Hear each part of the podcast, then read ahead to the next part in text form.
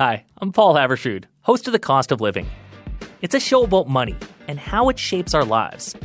In big ways, like why inflation could get worse if we all make more money. Here's the hard truth in all of this workers are going to have to eat that real wage loss. And small ways, like what's the fastest way to order fast food? That first Big Mac that comes out of the kitchen is going to the drive thru. Check out The Cost of Living. We're on CBC Listen or wherever you get podcasts. This is a CBC podcast.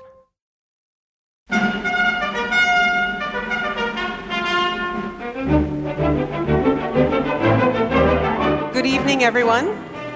Hello. Nice to see all of you. Good evening. Welcome to the National Killam Program Celebration of Excellence. And welcome to Ideas. I'm Nahlah Ayed. Today, a celebration of five Canadian scholars, the winners of 2023's Killam Prizes.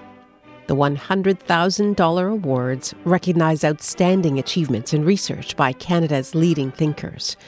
You'll hear one scientist whose work became crucial to the first vaccine against COVID. When the results got announced, I saw the press release for 95% efficacy. It was about 8 o'clock in the morning. I went and had a, a glass of scotch at that point. I, I still couldn't believe it plus an engineer putting us tantalizingly close to the longed for day when solar power finally saves us all. We are able to draw energy from the sun, store in batteries, and then make it available to the home users 24 7. Also among the Killam Prize winners this year, a scholar curing insomnia without the use of sleeping pills a mathematician helping us predict evolution, and a founding figure in the relatively new field of improvisology. Although we don't call it improvisology, uh, but it created effectively a whole new area of discourse. It was a buoyant and optimistic evening in May at the Canadian Museum of History in Gatineau, across the river from Ottawa's Parliament Hill. Scholars from across the disciplines gathered with university presidents and vice presidents with canapes and glasses of something, ready to toast the prize winners and Canadian research in general. The Killams are administered by the National Research Council of Canada, best known for the longest running radio feature on the CBC. Now for the National Research Council official time signal. The beginning of the long dash following 10 seconds of silence marks 1 o'clock Eastern Standard I had the honor of hosting the NRC's Killam Prize Gala and inviting the five winners in turn to the stage.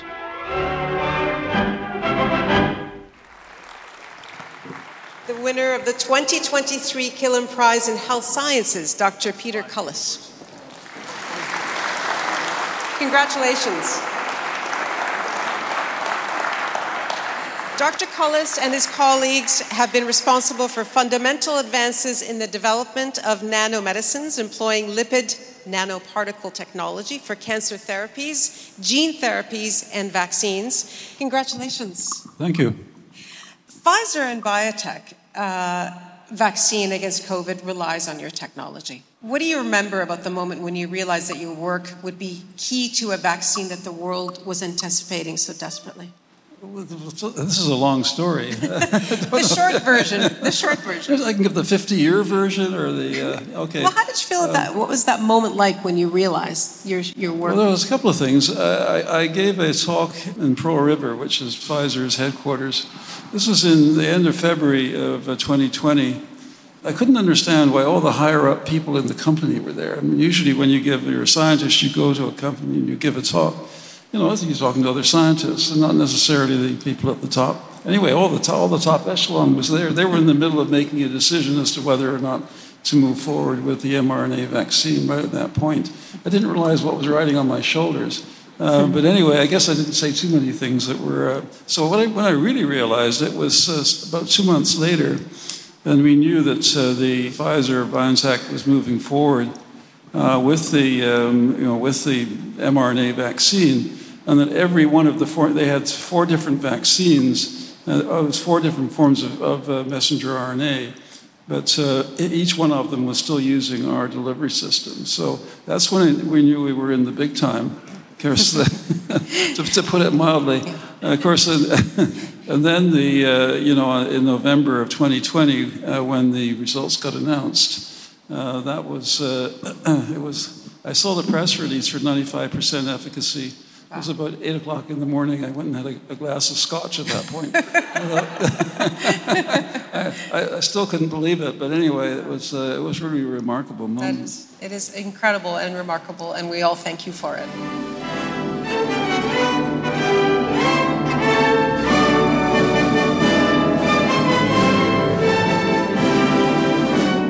To fully appreciate what Peter Cullis and his colleagues did, we need what he calls the long story.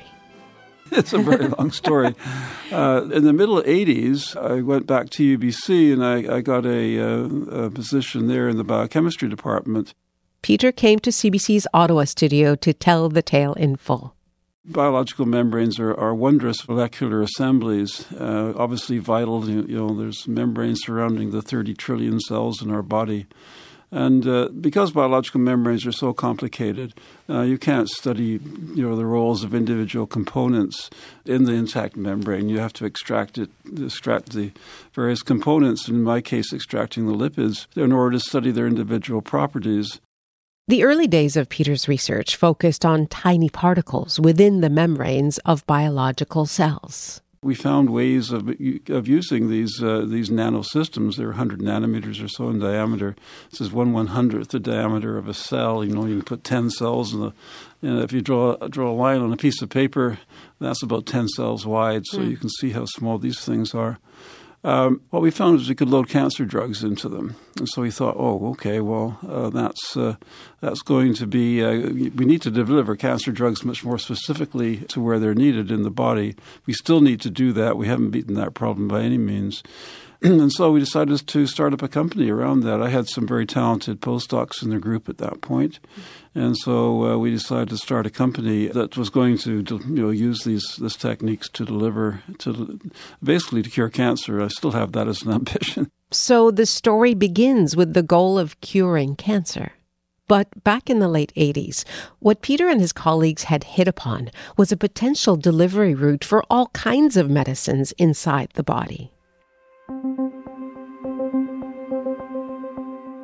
It turned out that some of the insights, and particularly molecules uh, that we developed in the course of our very basic studies, could be applied to encapsulating nucleic acid based drugs. And one of those was something called an ionizable cationic lipid. Nucleic acids are very negatively charged, and so in order to ca- encapsulate them in a lipid nanoparticle or any system, you have to have positively charged molecules that interact with the negatively charged nucleic acids.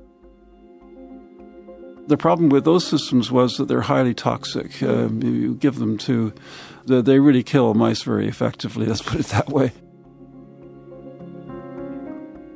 What Peter is describing here it relates to a big challenge in delivering a drug using ribonucleic acid, better known as RNA. His team saw a solution in one of the tiny particles they'd been studying, the ionizable cationic lipid.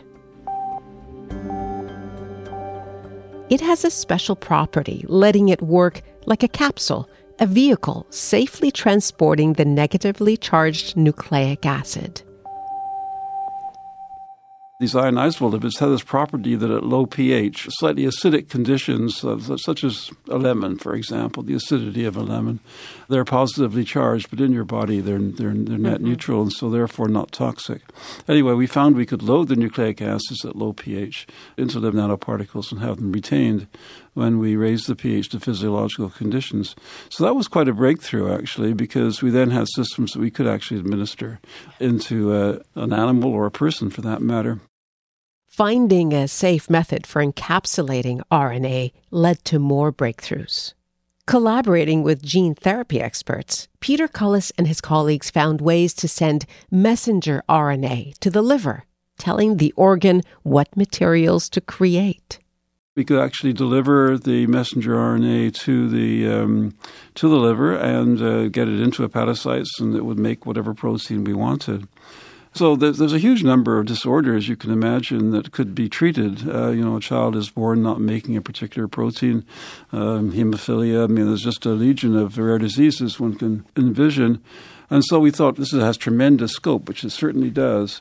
But in 2014, uh, we were contacted by a, uh, an immunologist, Drew Weissman, at the University of Pennsylvania, uh, who said, I'd like really like to try your systems as a vaccine. And so fast forward to the pandemic? Yes, yeah. So that, uh, that was a, uh, you know, that, that led to a collaboration between Acuitas, it was my UBC laboratory and one of the companies I started, and BioNTech uh, in Germany uh, to work on a flu vaccine.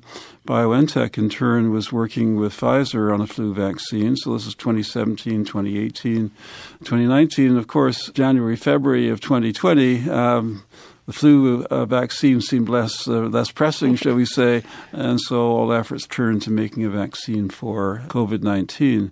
And the uh, and so the lipid nanoparticle that we'd supplied uh, ended up being incorporated into the uh, Pfizer BioNTech vaccine, which uh, we all know about now. But that's the story. It's it's a long story, but it really does go back uh, over forty years. Yeah. Well, just briefly wondering if when you started looking at all this, did you ever envision a vaccine being one of the outcomes? Oh, not at all. Yeah. Uh, and I think this is one of the ways in which science proceeds. You you, you often you know, and well, as a result too, if we were getting outside our comfort zone, obviously enough with starting a company and mm-hmm. and uh, and developing first of all the cancer drugs, and then subsequently uh, moving into the gene therapy. But it was a result of that kind of experience where you, are not necessarily doing stuff where you know what the answer is. Yeah, and so uh, so so going forward, is that still also the case that there may be other potential uses that you haven't even imagined yet? Oh, oh it's it's it's a spectacular time. There's a rev- these are revolutionary medicines because we're we're using uh, the uh, you know the mechanics of the cell itself, and uh, so really anything uh, you can imagine. I mean, there's pretty much all diseases that we suffer from. You can imagine treating using a, a messenger RNA approach. As you say, revolutionary times, and you're at the forefront of it. I don't relish saying this, but I would venture to think that most Canadians don't know about this Canadian and this Canadian lab's contribution. What do you ascribe that to? Um, I don't know, but I have to say I appreciate uh, you know you you bringing me on this program to uh, get a bit more publicity out, as it were. We need to celebrate, you know, our um, we have tremendous not just in science but in many other areas. We have tremendous capabilities and um, demonstrated successes. And I think it's really important thing that we take more pride in that, and that we we really strive to uh, be world leaders. I mean, it's it's there. It's the possibilities are there. You know, I think as Canadians, we need to say, okay, we're we're the best. You know, this is not to say you're going to get out there and say things that aren't true, mm-hmm. uh, but on the other hand, a can-do attitude really does really does change the equation. Perhaps it'll change when you turn back to cancer.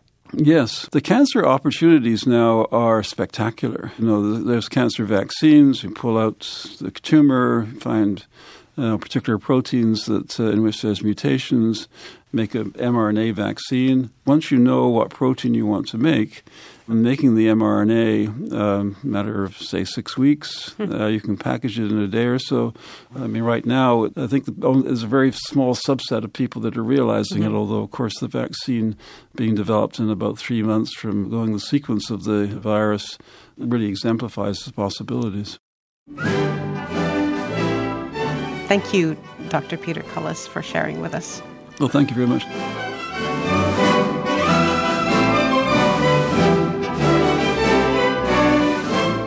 Peter Cullis is professor of biochemistry and molecular biology at the University of British Columbia and the winner of the 2023 Killam Prize in the field of health sciences.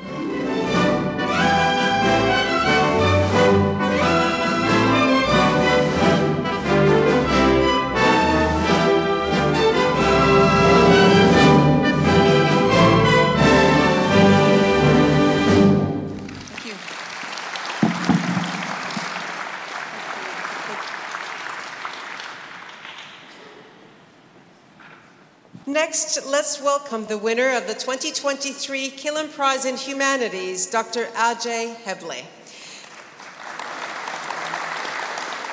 Dr. Ajay Heble is a renowned scholar, a visionary arts leader, and a passionate community builder. He's been instrumental, so to speak, in building up the field of critical studies in improvisation. His work shows us how musical improvisation works as a model for social change. Dr. Heble is joined by Vice President of Research from the University of Guelph, Dr. Malcolm Campbell. Welcome to both of you. Thank you. Thank you. It's great to have you here. Ajay, can you just talk about what it does mean to have your work and by extension the academic study of improvisation recognized in this way tonight? Yes, I mean, you know, I'd like to begin by saying it's a tremendous honor to receive this award, and particularly so because if you think about improvisation, it's, it's really a, a field or a model of artistic practice that until about 15 years ago was largely disparaged or looked at askance if you you know consider things like pedagogy, the teaching of improvisation, if you think about arts funding, even if you think about what it meant in the popular understanding, improvisation was really something that was not thought about very highly. And the work that we set out to do about 15 years ago was to challenge some of those dominant assumptions about improvisation, to show that it actually was a vital model for social practice. So the work that I have done with my colleagues at the International Institute for Critical Studies in Improvisation is to show that improvisation is a vital model for social change. Malcolm, what, what is it that's particularly exciting for your university about Ajay's work? Uh, thanks, Nahlah. Ajay created effectively an entirely new ology, although we don't call it improvisology, uh, but it created effectively a whole new area of discourse to push back the frontiers of, of uh, knowledge. We're involved in acts of improvisation all the time. Indeed, one might argue that life is an improvisation. Uh, and yet, we don't put that into practice in the way that we could to help advance social causes. Uh, and through his work, Ajay has inspired hundreds, uh, arguably thousands of individuals the worldwide. Uh, his improvisation festival, founded in the midst of the pandemic, now entering its fourth year in October, October Correct, 21st, if I'm not October mistaken. 20th and 21st. There we go. uh, captures artistry from around the world, people improvising, uh, showing new ways of thinking and working together, coming together, and really navigating life, which again is an improvisation. And that's why we're excited at University of Guelph, as we should be in Canada, to have a scholar of this manner of thinking in our country, in our midst. Thank you very much. Ajay, I wonder if perhaps you can just pick up on that point and talk about the social impact of improvising and the ability to improvise? Oh, that's a it's a great question, and it's um, one that we could talk about for a long time. For hours. but I think um, the social impact of improvisation. Uh, you know, I would begin by saying I started out thinking about musical improvisation, but I quickly understood that what happens when musicians come together is much more than that. That it's a powerful model for building community. So the example that I often give uh, has to do with an encounter at the Guelph Jazz Festival where I brought together musicians from around the world. There were musicians from Mali, from Mexico, from Ethiopia, from the Netherlands, from Canada, from the US. They had never met before. They came from different cultural backgrounds, different musical backgrounds, and they did not even have a single language that they spoke in common, except music, of course, but no language in common. And they did not sit down before their performance and, and create a plan. They didn't have any prearranged musical direction. And yet they could come together in front of an audience like this, never having met, and play extraordinary mu- music, wondrous music.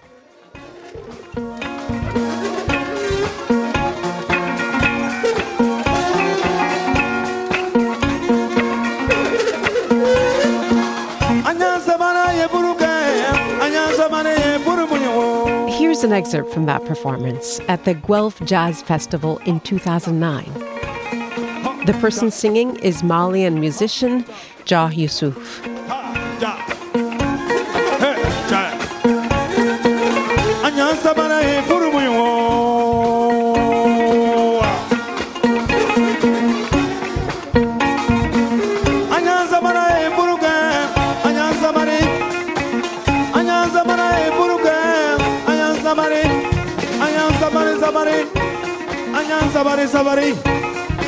Sabari sabari, angan sabari sabari, angan sabari sabari. What does this mean? What can we learn from that moment about what it means to negotiate difference in the context of a community? What can we learn about social obligation? What can we learn about trust, about belonging?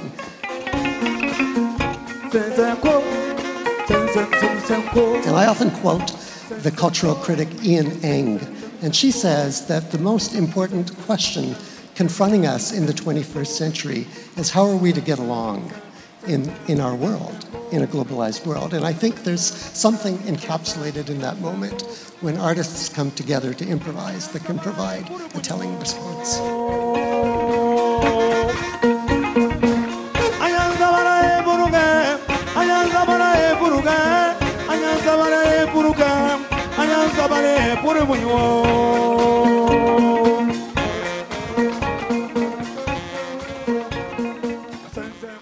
Just before the prize ceremony began, I also had a chance to speak with Ajay Heble in the busy foyer of Ottawa's Chateau Laurier Hotel. What does it take to be someone who's a good improviser? There's no easy answer, but I think the one common element that if you were to ask, so I've just finished a book uh, with my colleague Jesse Stewart, uh, and uh, in this book, which is about improvisation and uh, pedagogy, we asked a number of improvisers precisely these kinds of questions. And one of the things that comes up over and over again is listening. You really need to be a good listener. One of our mentors was the great late Pauline Oliveros. Uh, and she had this concept called deep listening, which is really about listening to everything that's going around you, not just the music, but the environment. And I think that's part of it, right? Being a good improviser is really being aware of what's happening around you and being able to adapt in real time to the situations in which you find yourself. So I would say that uh, the ability to adapt, to be flexible, and the ability to listen, I would say, would be the most important things that I would highlight. You say that the Killam Prize kind of adds legitimacy to the field of study. Can you describe what it was like prior?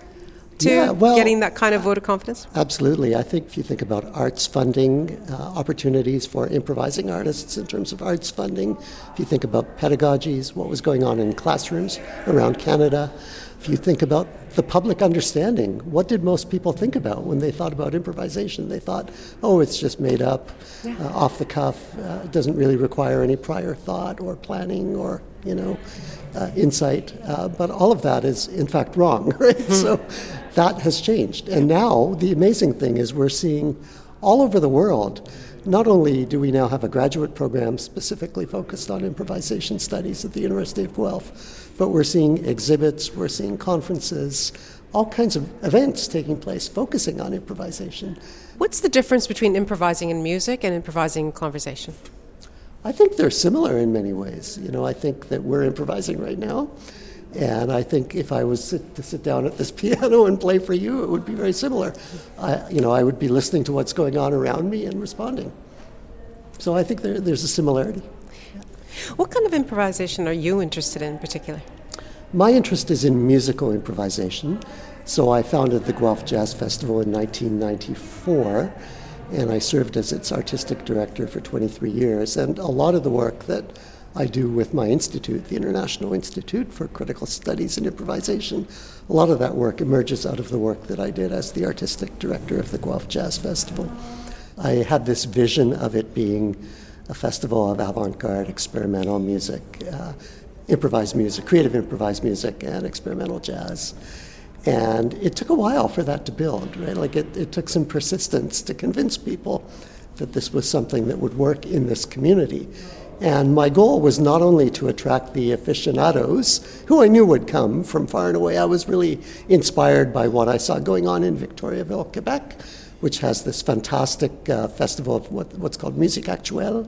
Uh, it's a world, world famous festival where people come from all around the world to hear this experimental avant garde music, and I was really inspired by that. But I, I was also really inspired by something going on in my own community, the Eden Mills Writers Festival, which was much more, it was like really rooted in the community. Mm-hmm uh, people from the community really cared about this event and Mm. attended it. So I wanted both. I wanted the aficionados who would travel far and wide and come from all around the world, and I wanted a festival that was rooted in the community. Uh, and how do you do that with avant-garde improvised music? But I think that that was the goal, and I think now looking back, I think we managed. Guelph is now a vibrant uh, cultural hub for avant-garde experimental music and improvised jazz and improvised music generally. It's just now much more common to be able to attend events where improvisation is happening, which was not the scene in Guelph in 1994. Yeah, yeah, quite a, an achievement. Thank you, and Oh, congratulations. Thank you so much. Thank you. Dr. Ajay Heble is the founding director of the International Institute for Critical Studies in Improvisation at the University of Guelph. He's also a professor of English at the university and an author. His latest book is called Jamming the Classroom Musical Improvisation and Pedagogical Practice. It's co written with Jesse Stewart.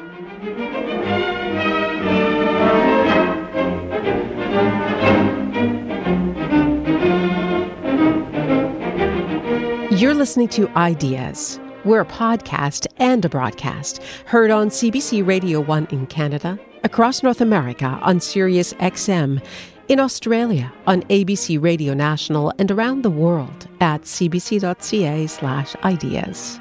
Find us on the CBC Listen app and wherever you get your podcasts. I'm Nahlah Ayed.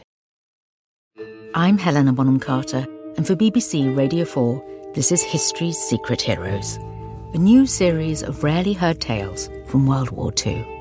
They had no idea that she was Britain's top female codebreaker. We'll hear of daring risk takers. What she was offering to do was to ski in over the high Carpathian mountains. Of course, it was dangerous, but uh, danger was his friend. Subscribe to History's Secret Heroes wherever you get your podcasts. The National Research Council's Killam Prizes are effectively Canada's Nobels. Each year, awards of $100,000 go to leading scholars in the five major areas of study health sciences, the humanities, engineering, natural sciences, and social sciences. The prizes recognize distinguished careers, excellence in research, and significant contributions to society. The laureates for 2023 received their awards at a ceremony at the Canadian Museum of History in Gatineau, Quebec. It is my pleasure to introduce the winner of the 2023 Killam Prize in Natural Sciences, Dr. Sarah Otto. Dr. Otto is known for her theoretical studies investigating how the very nature of organismal inheritance and reproduction evolve using mathematical models to investigate selective forces on genetic systems. Please join me back over here to have a chat.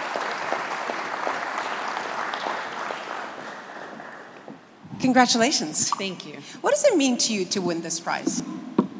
You know, when I started as a scientist, I would call myself a biologist or a geneticist or a population biologist, and I actually didn't use the word evolution. I'm an evolutionary biologist. That's what I study. In my career, seeing just how, you know, we were hesitant to use that word. There was so much negative feeling about this as a field, exploring how life came to be this incredible, diverse, wondrous thing that we see around us.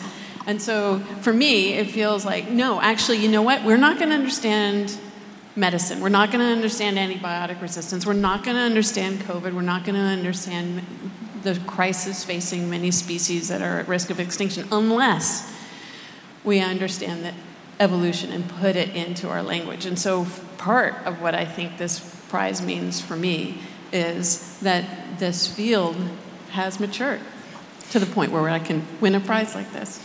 I understand that one of the questions driving your research early on is why so many species have sex. have you settled on an answer yet? Yes. Let me talk about sex. um, so, you know, the world uh, is finite. There's limits to the diversity we have. In any one species, it's not an infinite variety. A lot of the math, the early math, assumed There were an infinite number of individuals. That means there was an infinite number of combinations, an in- infinite number of mutations happening every generation, and evolution wasn't limited. But the world's not like that. The world is limited. The genomes are large, the number of combinations of mutations that are possible, literally almost infinite. And yet, evolution runs out of power, runs out of juice once in a, in a finite population. And so, that really is the key. It was having to do the math in a different way, develop a body of math that said, yes, evolution will proceed with a finite, limited um, set of genomes only if there's sex and recombination. It speeds things up, and as a consequence, life is a little bit spicier.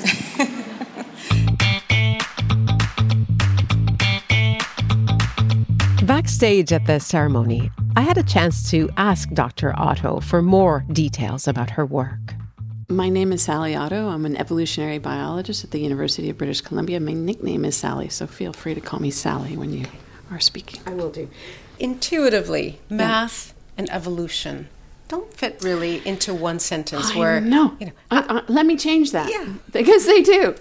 math and so evolution is complicated. Mm-hmm. It's not just a hill climbing where there's one single best, fittest thing. If evolution were like this, we'd have an extraordinarily boring world where everything looked the same. It's not that way. So sometimes fitness actually declines over evolutionary time. And sometimes it takes different paths because it depends on the context, what other species are around, what's the environment. We doing. always think it's an improvement. Yeah. But it's not. It's not because of all of the other things that are going on, including sex and recombination, mixing things up. So it's in this complicated world that understanding where is evolution going that math helps. Math helps us put in the ingredients of what we know is going on, and from putting those ingredients together, figuring out when evolution goes left and when it goes right, when it leads to small sized organisms or large sized organisms, small, li- short lived or long lived. And that diversity of life that we see around us, that's math can help us understand why we've got it.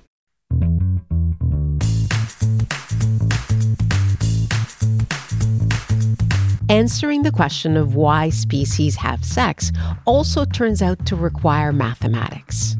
Although many of us might first need help understanding why it's even a question you know, it was one of the biggest puzzles in evolutionary biology when I first entered into the field. And, and the reason was everywhere we looked, we could see these problems, these costs. When organisms have sex, they're mixing up their genomes with that of another individual. But those genomes are exactly what allowed their parents to survive and reproduce. They're winning lottery tickets in the genomic lottery. Why break up the winning ticket. In the current environment, it works. Against the current parasites, it works. Breaking that combination apart and making offspring by m- mixing up your genes with another, bad idea. Imagine going into a poker hall. You've got two winning hands. You've got to win like four aces. Somebody else has a, has a flush. Would you combine your cards?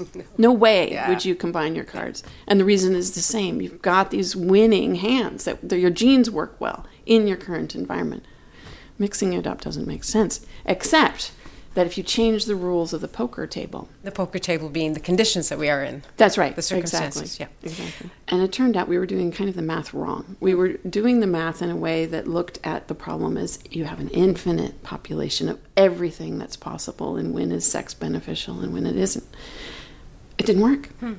And so one of the real advances was going back to first principles and saying, well, there is no population that's infinitely large. Let's do this right. Let's do populations. Let's do the math where we acknowledge that populations are smaller. And then it's it revealed the math turned out completely different in answers. And the reason was sex is beneficial because it provides the combinations that aren't possible in our finite world. You know, you think about our genomes, there are 3 billion base pairs, four possibilities at each site there's just no way for evolution to kind of visit those possibilities without sex. Yeah. You've been looking into the adaptation of yeast. Yes. Why? So, yeast, you know, I initially got into it because there were all these questions that we had in our models, things that we didn't know about. I was like, okay, yeast are going to be perfect. They reproduce every 90 minutes. I mean, they make our beer and our wine. And they evolve over days. So we could look and evolve them over the course of days and figure out are they matching our theory? Are they not matching our theory? So that's why I started getting into it. And actually, what I've really loved about working on yeast is they always evolve in ways we are not expecting. Hmm. They do crazy things. And it makes me realize we think we understand life, but there's so much more to it. We, it's like, you know, the saying that we only understand the top 10% of an iceberg. And it's more like we probably only understand the 0.1% of the iceberg that is life. And so even the very, very simple things, how cells reproduce, how their DNA is organized, actually the yeast aren't doing it the way we think they're doing it. Hmm. I can't wait to hear more about that. Mm. Thank you so much.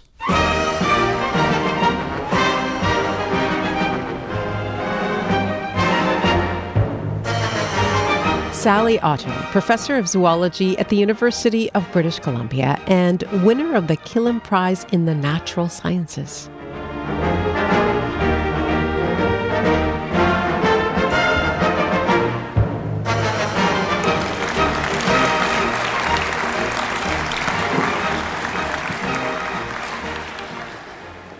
Next, I'd like to welcome to the stage the winner of the 2023 Killam Prize in Social Sciences, Dr. Charles Morin. Ensuite, j'aimerais accueillir sur scène le lauréat de prix Killam 2023 en sciences sociales, Monsieur Charles Morin.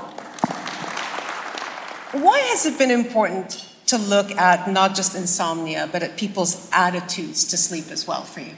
I mean, we, we pay more attention to nutrition, we pay a great deal of attention to the importance of exercising, but sleep is not, uh, does not receive the same attention, and it's one of the three major pillars uh, for global and sustainable health. Uh, and many people have uh, somewhat unrealistic beliefs about what sleep should be like. What sort of unrealistic beliefs? Well, like the belief that we absolutely need eight hours of sleep every night to feel rested and function well during the day. Of course, there's some truth to that. Uh, but the other belief is that if you don't get that amount of sleep, then you won't be able to function. Then that quickly becomes a vicious cycle and generate insomnia, even in people who are not necessarily insomnia. So you worry yourself into sleeplessness. Indeed.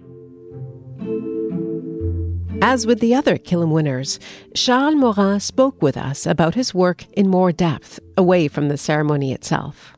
We met up in the lobby of Ottawa's Chateau Laurier. My name is uh, Charles Morin. I'm a professor of psychology at Laval University in Quebec City, and I've spent almost all my career researching uh, sleep and insomnia. What got you onto that road? Well, I think that's a nice bridge between the mind and the body. If you don't sleep well, it's going to have a negative impact on your mood. It's going to have a negative impact on your body. And if you have a mental health problem or some type of physical discomfort, necessarily will have an impact on your sleep. So it's all interrelated. What would you say is your biggest contribution to the science of sleep? So there have been drug treatments for decades, uh, and they all have their limitations. Uh, and some at some times they can be helpful, but uh, by and large, that's not the solution for people who have chronic insomnia problems. So my interest has been to develop a form of psychotherapy that we call cognitive behavioral therapy it's a brief um, sleep focus, problem solving type of therapy. It's very pragmatic. I'm a very pragmatic person. I've spent uh, my career trying to refine uh, these interventions, uh, adapt them to different group of people, younger adults, older adults, uh, people who became dependent on sleeping pills, uh, people with chronic pain, with depression. So I think that about two thirds of people will benefit from this type of treatment, but that leaves many who do not benefit fully from it. Uh, so there's still much more work to be done. And sometimes we do a, a, study and it generates more questions and it provides answers. That's research. It's the way of science. Yeah. Yeah. Why is it that stress causes insomnia? That's the one million dollar question. But uh, I mean, these two states, stress and sleep, are just incompatible with one another. But there are many types of stress. Uh, I mean, anxiety, depression, uh, uh maybe some uh, physical ailments. Uh, all, all, these are different types of stressors, and in turn it's like with pain uh, the the more intense your pain is the less you'll sleep but the less you sleep uh, the more you will perceive your pain to be intense. So with stress it's the same. If you don't sleep well it's going to be much more difficult for anyone to cope with the day-to-day stressors we need to deal with. It's important to engage in s- some rituals before we go to bed so that we prepare ourselves uh, for that part of the night. But sometimes we find that people overdo it and they become so obsessed with their sleep. They get in their pajama at 7 in the evening and they're just waiting for sleep to come. So this isn't good.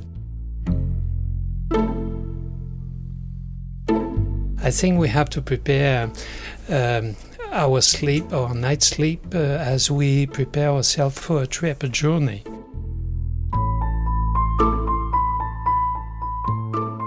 I mean, we just don't uh, get on the plane one day and go somewhere else. Uh, with sleep, it's the same. We have to prepare ourselves mentally and physically. So that's why it's important to have a, a period to unwind before we get to bed that aside, I think that we have a tendency, if we don't sleep well, to spend too much time in bed uh, when we should do the reverse. Sometimes it's best to spend a little bit less time in bed and make sure that we are sleep deprived when we go to bed. There's no point in going to bed at 8 in the evening or 9 just to make sure we'll be asleep by 11.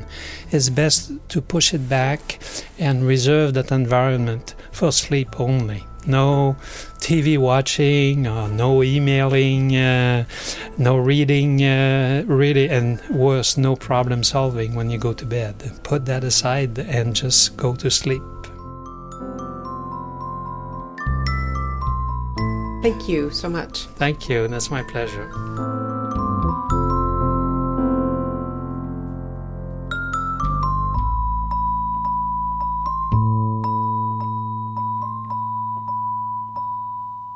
Charles Morin is professor of psychology at Laval University in Quebec City. He won the 2023 Killam Prize in the Social Sciences category.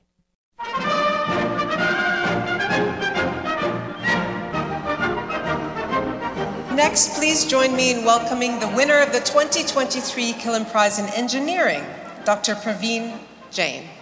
Dr. Jain is a trailblazer in the field of power electronics and one of the most prolific inventors in the art of processing electrical energy through electronics for the efficient generation, transmission, and utilization of electric power. Please. Congratulations. Thank you. I wonder what a prize like this does for you and your work. Well, I think um, it, it means a lot to me. Uh, I still remember um, some 42 years ago, I came to Toronto to do my master uh, degree, right? So I think from that point and sitting on this podium and uh, receiving this award, it means a lot to me. It's a long journey of 42 years. It's basically like uh, I came to Canada in uh, 1981. Uh, I remember uh, getting down at Toronto Pearson Airport to uh, maybe, I think, October 10th. And I had no idea after I got down where to go and what to do with the limited cash in my pocket. Um, like, I did not know where to go. And so I somehow managed to come down to uh, campus, and uh, it was late in the evening, and uh, um, um, everything was closed. But uh, uh, there happened to be uh, one person walking in the campus. And then I talked to him, and then he took to me the office, and then he arranged my stay with the YMCA for that night. Wow. Right. So, so that's how I started, and uh, I had no idea how to do uh, research. Uh, that time because I just did my bachelor's of engineering. There no research component there, and uh, so I started uh, from there. But uh, I was fortunate to work with one very prominent professor in the field who was one of the founder of the whole field of power electronics. And then I happened to work on a project where there was a requirement of uh, high frequency, Mm. right? And it was required for some induction heating uh, from different purpose. How do we how do we melt the uh, metals, uh, convert into different shapes, right? So application was totally different. But I will say that I was one of the very first people who started to work on high frequency. Electrical circuitry depends on switches. At the most basic level, they determine if a component is on or off, whether a circuit is live or not. At a slightly less basic level, they're how power converters regulate the voltage or frequency of electric current. This requires switches to operate extremely fast.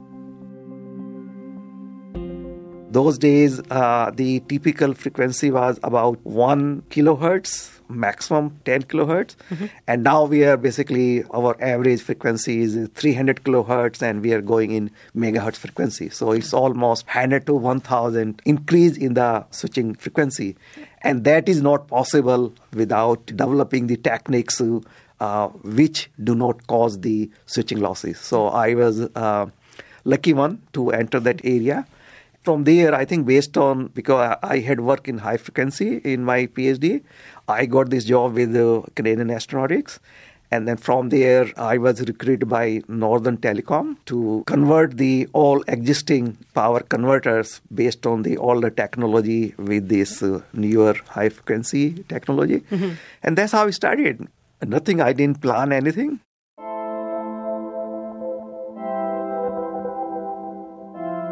See, uh, I I came up. Uh, uh, I, I came from India from a very small town and uh, um, uh, very tightly knit family, and uh, we were always taught to to write things and to obey elders, not to disrespect anyone. Right?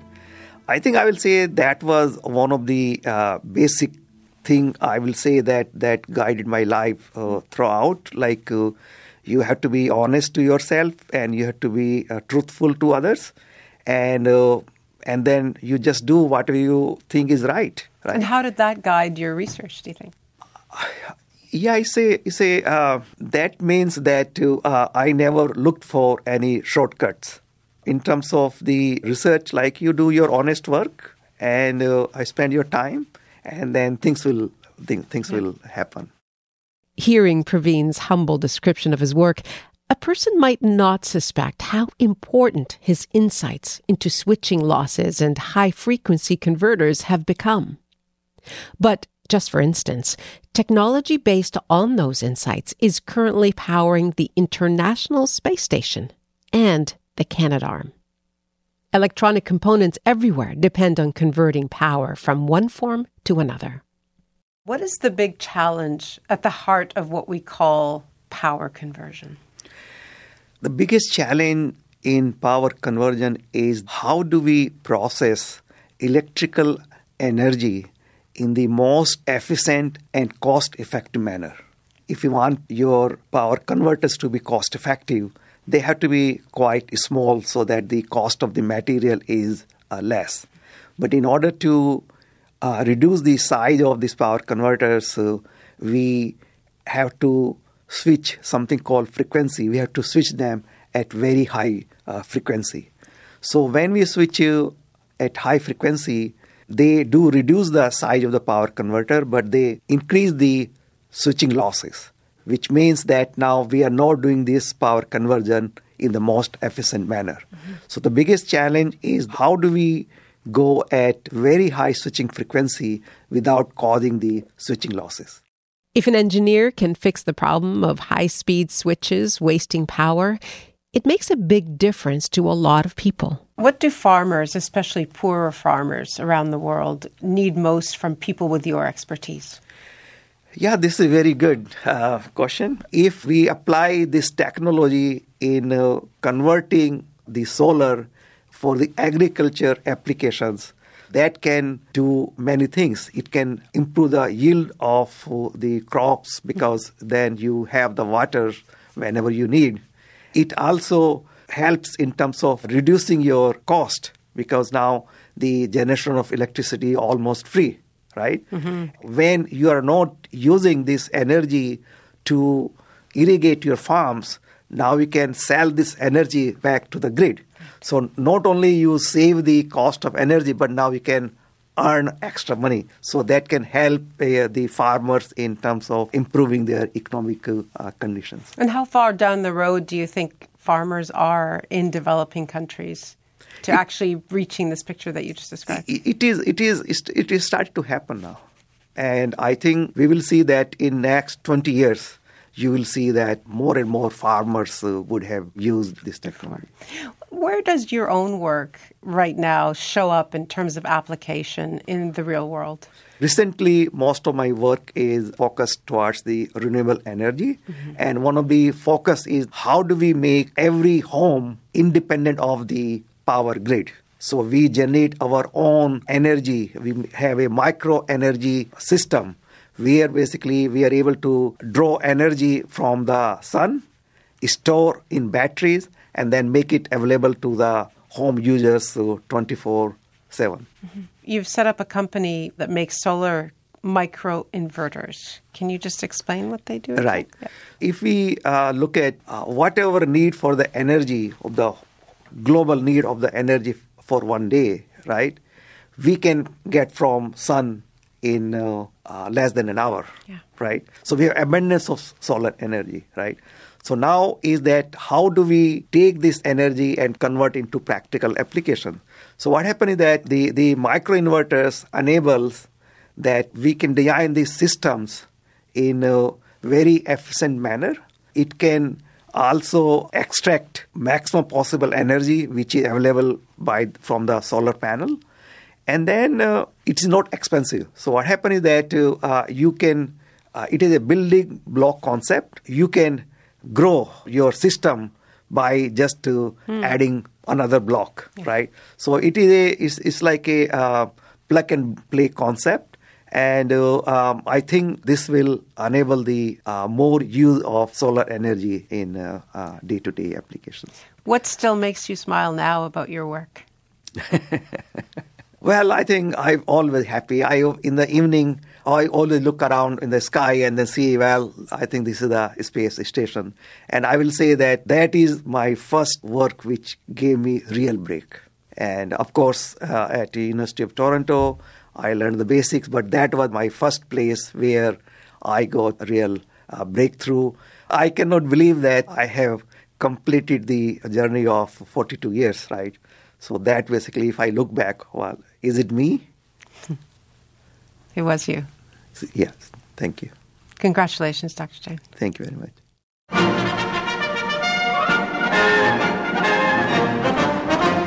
Praveen Jain is professor of electrical and computer engineering at Queen's University. And he's the winner of the 2023 Killam Prize in Engineering.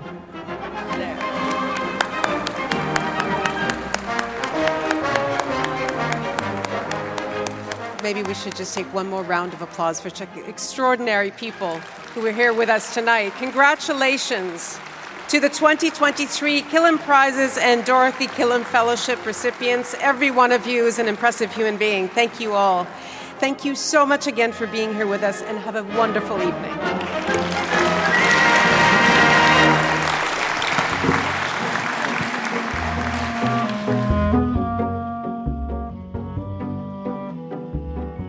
You are listening to a celebration of the 2023 National Research Council Killam Prize winners. The episode was produced by Tom Howell. Thanks to Guillaume Charbonneau at CBC Ottawa. Thanks also to Natalie Collins, Julia Hoffer, Faduma Omar, Heather Salovera, Don Keenan, and Elisa Nguyen at the National Research Council.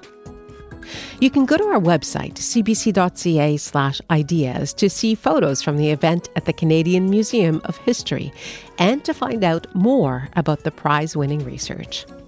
Ideas is a podcast and a broadcast. If you like what you just heard, check out our podcast feed. It contains more than 300 episodes. Technical production Danielle Duval. Our web producer is Lisa Ayuso. Senior producer Nicola Luksic. Greg Kelly is the executive producer of Ideas, and I'm Nahlah Ayed.